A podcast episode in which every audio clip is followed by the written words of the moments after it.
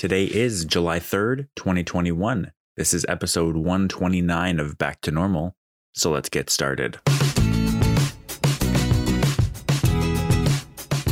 All right, welcome to the podcast. Um, it's good to be back. Um, last week, for those of you who listened to the episode last week, I do um, think it's very worth listening and having some time to think through. Um, I'm not gonna I'm not gonna dwell on on uh, the residential school thing again. Um, I feel as though I've been spending a lot of time reflecting. Obviously, um, today being July 3rd, two days ago was Canada Day. Um, obviously, hits very different this week than it has in the past. Um, I'm not gonna I'm not gonna t- talk about it more because I've got other things to discuss this week.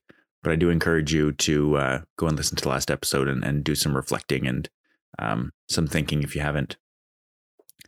Uh, for this episode this week, what I want to talk about is the fact that the the job that I've been talking about for uh, honestly, it feels like about two months now, um, which I which I applied for and which I've been asking for um, to exist at NSERC has finally come to the the the competition has finally come to a head. We are we have I have gotten as of yesterday gotten the interview questions, and um, I just want to talk through. Um, this is kind of preparation for me for this interview, which honestly, so far, my career has not been super varied. Like I've, I've been working at NSERC for eight years. My my only real adult employer um, is NSERC. But I've had a bunch of different jobs at NSERC, and so I've done a bunch of interviews. But this honestly feels like definitely the most uh, the most important, the most pertinent, uh, the most relevant. You know, this is the job that I asked to be created. So, um, kind of putting all the chips on the table with this interview and so I want to kind of talk through, um, you know, what I what I see and hope to get out of the job, and what I see for it, and then kind of crystallize those thoughts as I'm as I'm taking notes because we've got got the questions ahead of time, and uh, the interviews on Tuesday. I'm not going to focus at all actually this week. Speaking of, of, topics from past weeks, I'm not going to focus at all on vaccines because I am I am fully vaccinated now as of one week ago. Uh, last Saturday got the second dose, and so honestly, like that's going really great. But I'm focusing right now again because the whole point of this is back to normal. Um, I see normal as you know we can go back into the office and I have this this job that I'm applying for that I'm interviewing for. So um, maybe we can talk more next week, unless I get the job already. In which case, I'm probably going to talk about that. Um, but we'll we'll get back to vaccinations. But they are moving steadily along, um, getting cl- close to 50% fully vaccinated somewhere depending on where you are in Ontario somewhere between I think we're like 33 35% places in Toronto um, the GTA who've had more doses prioritized because they had more cases of uh, more hotspots um, are closer to 45% vaccinated. Um, but that's moving along and I really wanted to talk about um, this interview today. So that's what we're going to do. Um, so I'm just, first off I'm just going to go through the questions um, and then kind of provide the answers that I've been thinking about. And uh, you know, this is just kind of for me to talk through what I see as uh, how this how this interview is going to go. And so the first question is: uh, This role is meant to provide dedicated and centralized leadership for collaboration on the development of tools and processes um, across the Research Grants and Scholarships Directorate. Given this, please describe your vision for what this position will accomplish. What are the opportunities for RGS that you see right now? What would you say are some short, medium, and long term goals for the position? Um, and so yeah, I basically I sat down last night because I'm I'm super interested in in this. This is this is kind of honestly what I've been thinking about when I um when I saw this question. Please describe your vision for what this position will accomplish. Like the whole point of this for me has been that I asked for this position.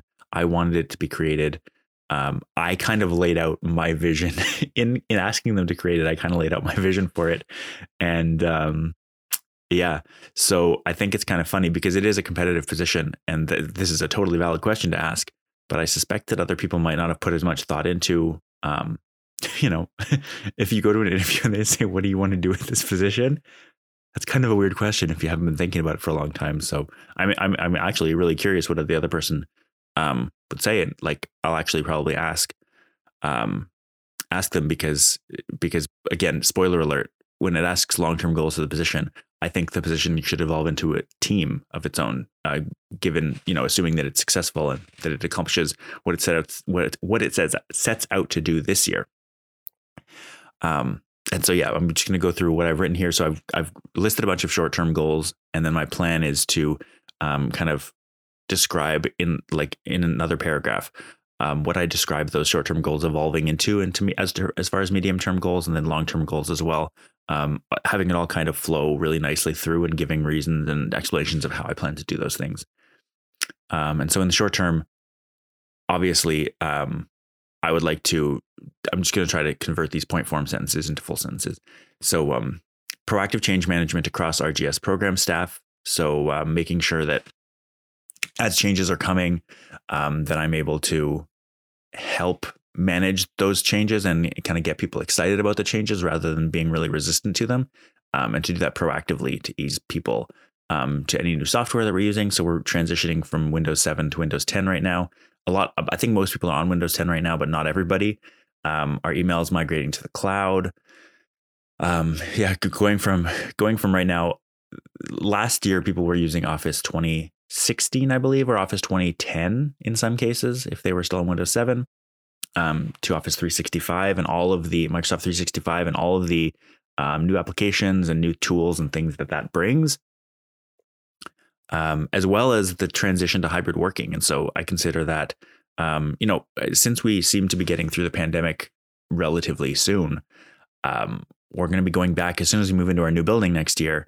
Uh, we're going to be dealing with hybrid working, and we've already the management has already been talking about it. You know, there won't be a requirement to come into the office every day. There, in fact, probably won't be a number enough comfortable desks for everybody. There will be enough work points for everybody, but there won't be enough comfortable like solo working desks at, in our building for everyone to be able to have their own desk. Um, so that's going to be a transition, and technology will definitely be able to help with that. I've seen a lot of questions come out of uh, different Q and A's and and Ask Me Anything sessions that we've had. Um, so there's going to be a bunch of new technology needed and new answers to questions that people have there.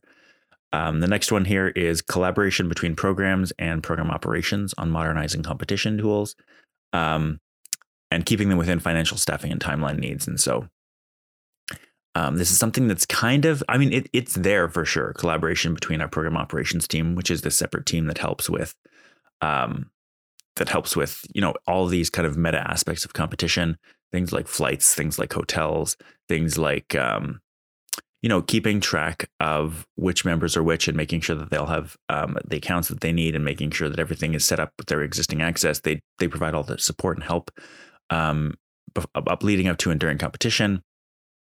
There's obviously financial considerations when we're um, having to invite people um, to be part of our competition, and um, there's also staffing, so making sure that all our personnel um, we have enough personnel during competition to cover all the competition rooms we have, and as well as timelines. So making sure that when we, if we get X number of grant applications, that we can review them all in the time that we have. Uh, yeah. So just being able to collaborate and, and work closely with program staff who are the ones that are actually doing this determination, um, collaborating and, and finding out where we can streamline and, and come up with efficiencies to be able to make it easier to deliver these things within the parameters that we have. Um, so next one here is maintaining and updating existing competition tools and processes to make use of new and improved technologies for program delivery. So this is something that I've been doing for the last probably five years now, um, basically since I got to this team that I'm on, and um, I have a number of different, probably six or seven different um, competition tools, along with the processes that they work with um, that I've built. So kind of macros that I've built. Um, which are meant to be general purpose macros, but which do tasks that program assistants and program officers at NSERC often um, need to do. And so basically, this point is just about keeping those maintained and updating and and adding potentially thinking of new ones that we might need or might be able to make use of. Um, especially as we get to Microsoft 365, as we have access to tools like Power Automate, Power Apps, um, you know, all of that stuff can make it really, really useful and powerful to be able to, to come up with new technologies to use those, not just macros. And obviously, along with that, um, I think this is also discussed in another point later, but um, my hope is that as Microsoft makes the transition from um, right now, the Mac, the main macro language is Visual Basic for applications, um, but they're working right now on a on a, a programming language, a programming set of um, macro tools called Office scripts for Excel. Um, it's currently only accessible. It's kind of only a subset of functions right now that you'd have in um, VBA, but you can access them on the web. You can run these scripts from anywhere on the web. And honestly, if if I'm able to write an Office script rather than writing VBA macro, um, suddenly the world opens up completely to be able to, um, yeah, to be able to run those whenever, wherever. You're not needing to be on a full computer to do it. You can kind of leverage the cloud to to do this automation. Um, I would much rather do that.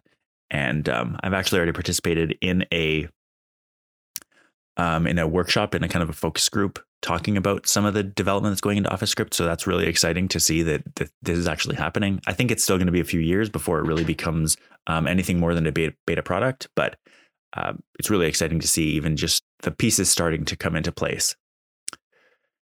Um, so next one here is I would like to take advantage of existing program operations and IAS, which is our innovation and information solutions. That's kind of our IT team. Um, take advantage of those existing linkages to accelerate and streamline discussions about necessary updates.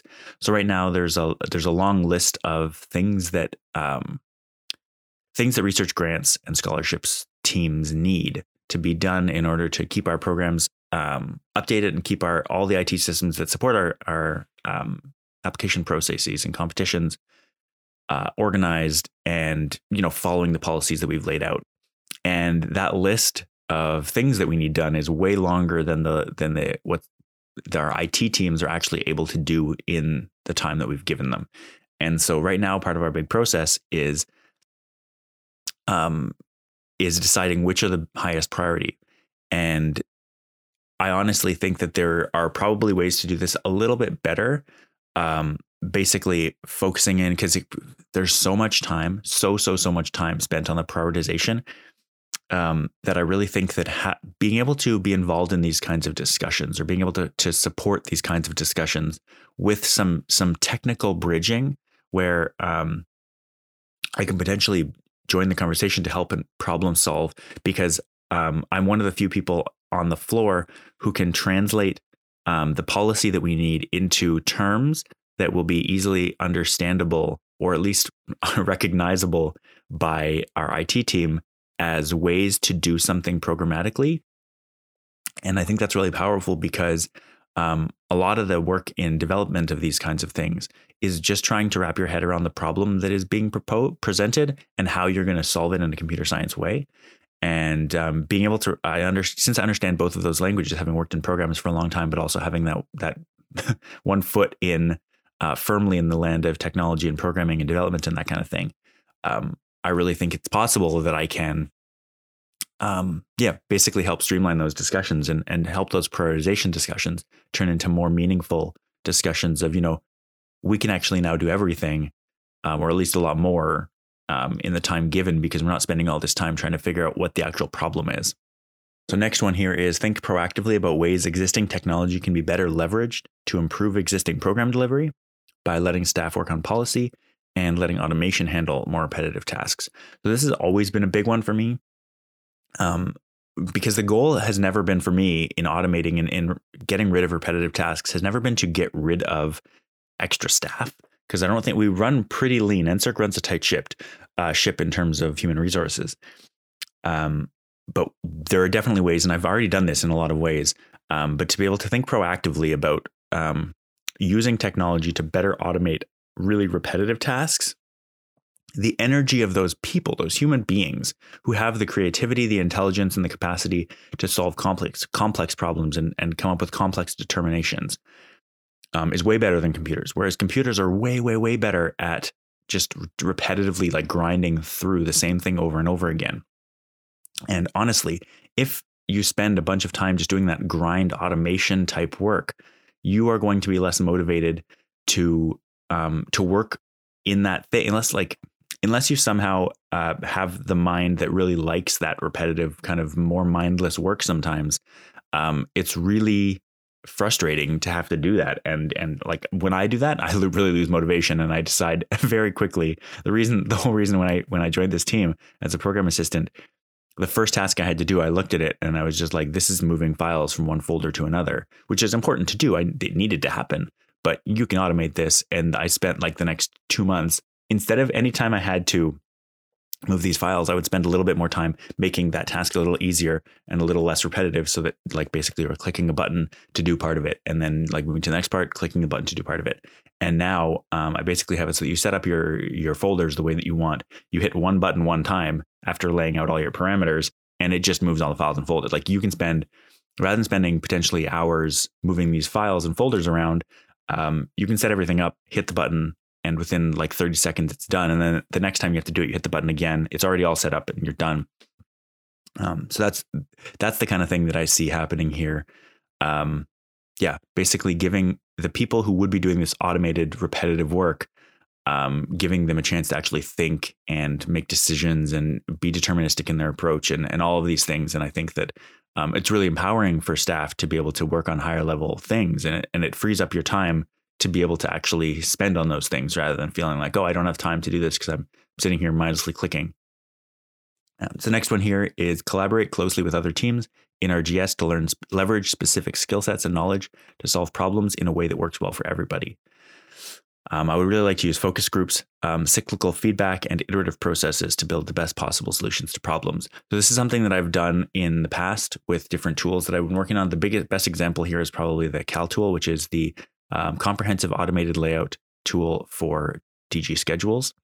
So this is a, a, a macro. This is a, an application basically in Excel that I built that takes um, our schedule output from the um, scheduler that we use, which is called OptaPlanner, and basically prints pretty schedules with whatever information on them that you want.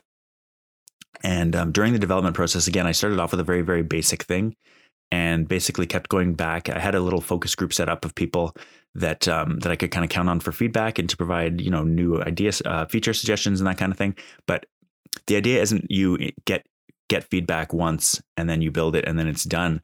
Um, I actually went through about a month and a half of cycle, like project cycles, where I w- took it back to the focus group. I said, okay, is this what you want? Um, can this be done better? What can you suggest here?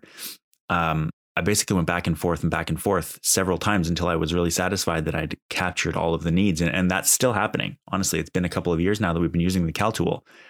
Um, and it still happens. I still get feature suggestions all the time and I incorporate them um, willingly and, and, happily into it.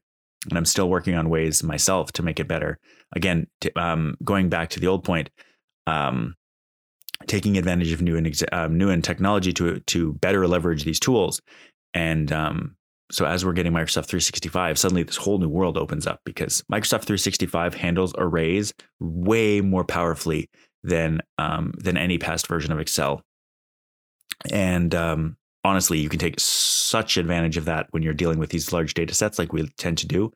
And um, yeah, I'm really, really happy to be able to do that. And um, honestly, as part of this job, I would also very clearly um, I, yeah, I would take advantage of this and I would push again with the whole proactive change management thing. I would push people not only to to get excited about new technology, but to show them how they can use it, how the new technology can be of most use to them.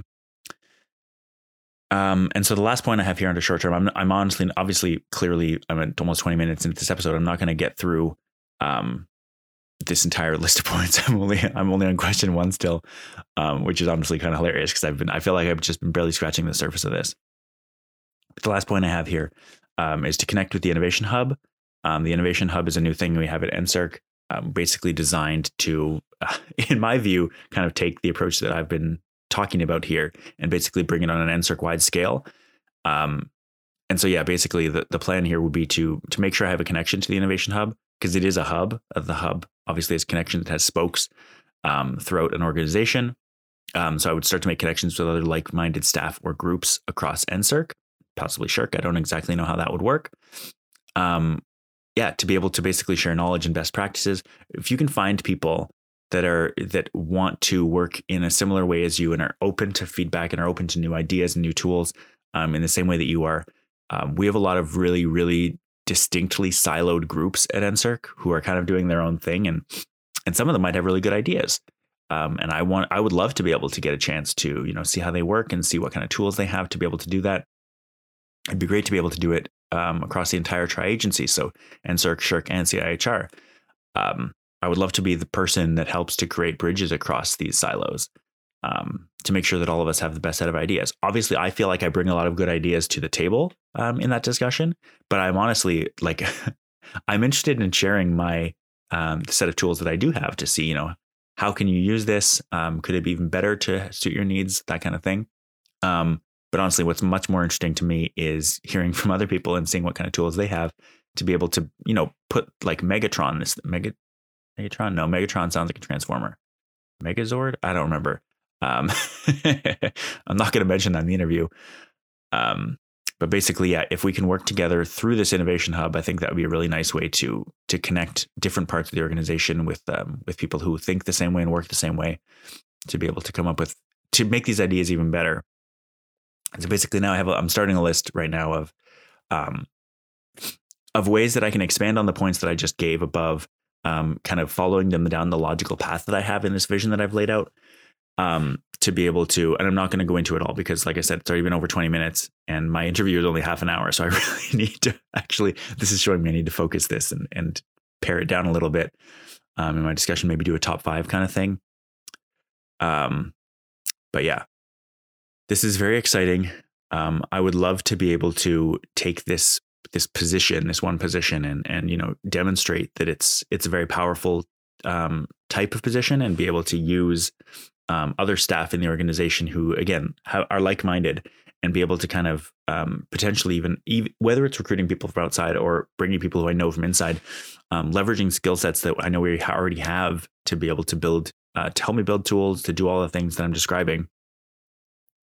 Um, yeah, honestly, the the the biggest thing here for me is what I would really like to see at NSERC, and I and I, I've been pushing for it for a while, so I do start to see it. I see it in some people for sure, and and it'd be great to have you know have people be on board right away. Um, but basically helping to foster a culture of a strong desire to innovate. Innovate, like innovation, is such a cheesy business word, but honestly, it really is like, especially when you're in government and everything by default moves so slow. It's not so much that I would like government to move like a startup because I rec- recognize that's unrealistic, but um, to be able to do small things to stay within the bureaucracy but still be able to streamline and and work on things in a more efficient way. Um, so taking that desire um, to be able to be willing to innovate and be open to change um, not basically shunning everything that's different just because it's not something we've done before um, and I, I would really love to do that by being able to show off benefits of changes, which is what I've tried to do in the past and have had varied success. But I think this position can really empower me to be better heard in in describing the benefits to these changes and upgrades, and by encouraging uptake by saying, "Hey, by the way, if you upgrade to this new thing, um, this is what it will enable you to do." And um, yeah, I think that's really powerful, and uh, we're not taking advantage of it all right at all right now in NSERC. So all this to say, um, I really only talked about question one, um, but genuinely, when it when when this question when I saw this question asking me, please describe your vision for what this position will accomplish. This is the position I asked for. I laid out a vision for this position in order to get it created, and so this is like this question is a gift to me, and I love it. And when it asks for the opportunities for RGS that you see right now, I'm already working on them. I've already been putting in work to get them done. And it's just incredible to get this opportunity to, you know, to fully lay out my vision. I plan, I could write, I genuinely, I've already written some es- like es- literal essays on this uh, topic. And it would be great to be able to actually present these to staff in a way or to, to the management in a way that is meaningful and, and will actually do something. The second question here is Who do you see as being key stakeholders in this role? Can you describe your approach to ensure engagement to these stakeholders? Um, and can you provide an example of how you've done this in the past? And based on your experience, is there anything you would change in your approach? Um, and so, yeah, honestly, this is another really interesting question because obviously the key stakeholders I've, I've described them above. Um, they're going to be program staff. They're going to be other people in program operations. They're going to be, um, yeah, they're going to be IIS, our IT team. There's going to be information management um, discussions. Management will be really key stakeholders. We have a project delivery office that will be really key stakeholders in this. Um, and yeah, I've been engaging these stakeholders, but I think that coming as as a regular program staff person who just happens to be interested in technology, I don't think I have as much um, you know clout or as much social capital in the organization to be able to keep them engaged and and convince them that I actually know what I'm talking about. Um, and so I've been doing this in the past. I've done this a lot leading up to competition, but um, last year we made a lot of changes in a really short amount of time because we needed to. Um, and right now the pressure is off. We don't need to right now. We need to, you know, by early 2022. Um, I'm just trying to push for, you know, yes, of course we could do it at the last minute. like, given the choice, why would you wait that long? If you're going to do it anyway, if you're going to do everything we need, why wouldn't you just do it now? Um, so yeah, um, basically trying to talk through that will be my goal in the in the interview. And um, yeah, based on my experience last time, is there anything I would change? I've been trying to change the idea that we like doing things at the last minute is the ideal um, thing here. It's not. It's far from it. Um, so if there's anything I would change in my approach is what I've been trying to do now, which is deal with things early and build everything um, basically as early as possible. I can put together all the infrastructure for competition that I want to have. I can do it today based on all the discussions that, um, based on all the research and things that I've already had. Um, I can do that today. And so I want to do it as soon as possible. I don't want to wait until January to be making changes and configuration to our systems to be able to work on things.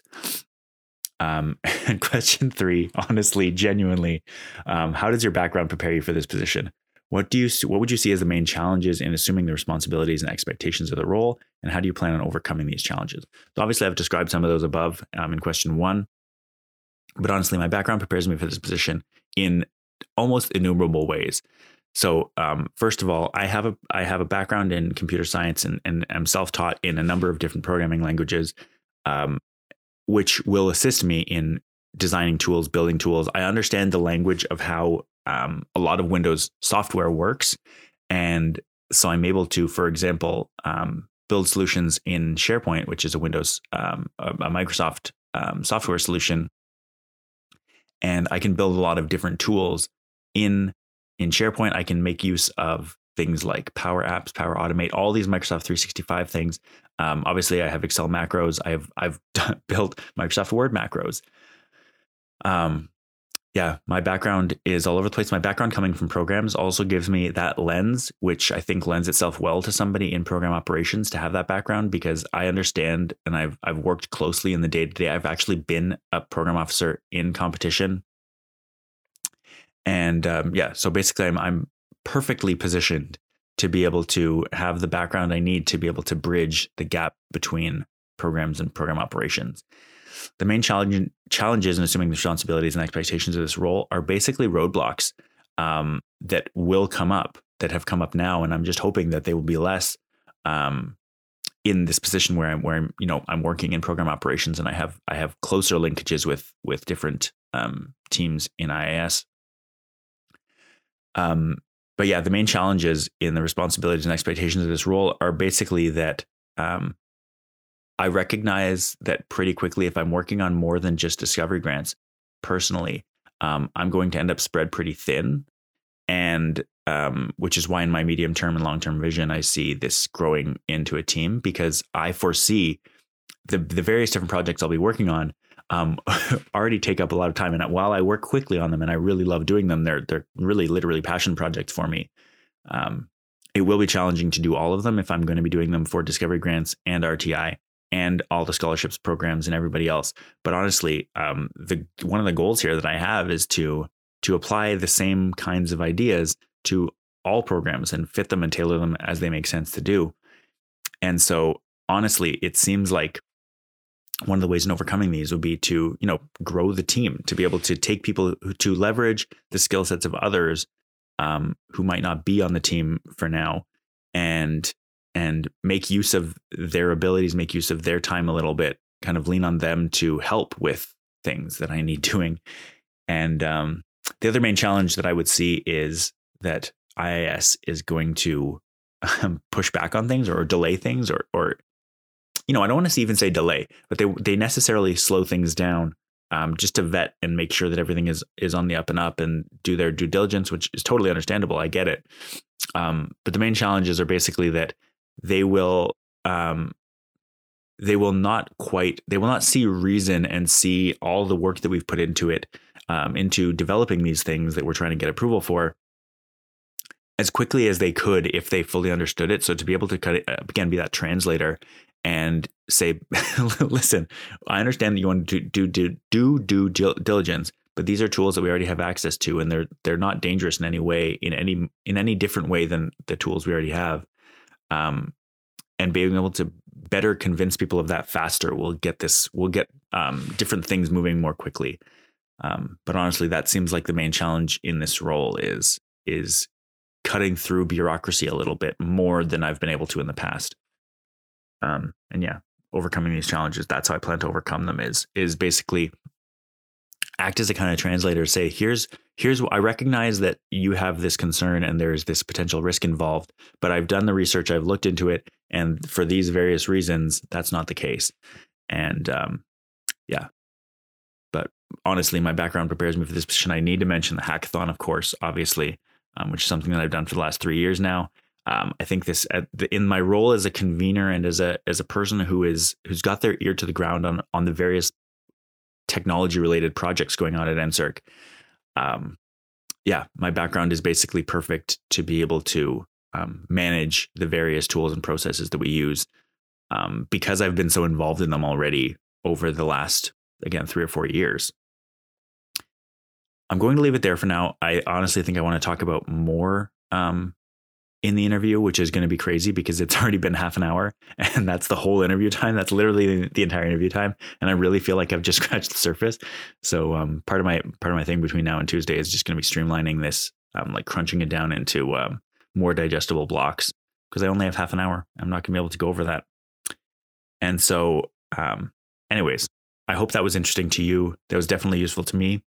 And um, having said that, I'm going to talk to you next week. I hope that um, I'll have more information on this by now. By the time I record next week, I will be two weeks post vaccination, so that's really exciting.